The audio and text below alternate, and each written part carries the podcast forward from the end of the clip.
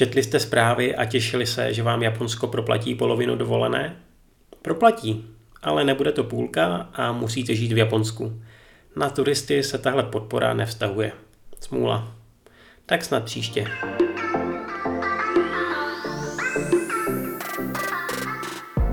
Vládnoucí strany chtějí vládě doporučit, aby upustila od svého návrhu na přesun začátku školního roku z tradičního dubna na září, jako třeba u nás. Nevýhody prý převažují nad výhodami.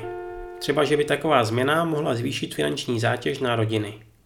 Není to konec konců poprvé, co se podobná úprava školního systému řeší, a protože k dohodě je zatím daleko, patrně ani naposled.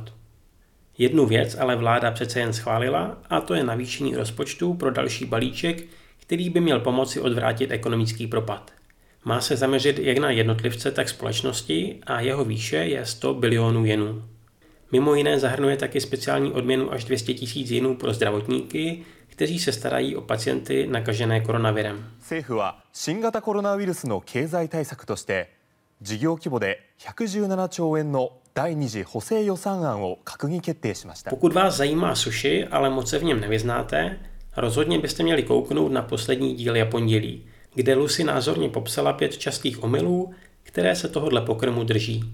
Třeba to, že Japonci opravdu nejí sushi tak často, jako byste si mohli myslet, nebo že se k němu jako příloha rozhodně nepřikusuje zázvor. Běžte se kouknout a já vám mezi tím připravím další podcast. Tak ahoj za týden.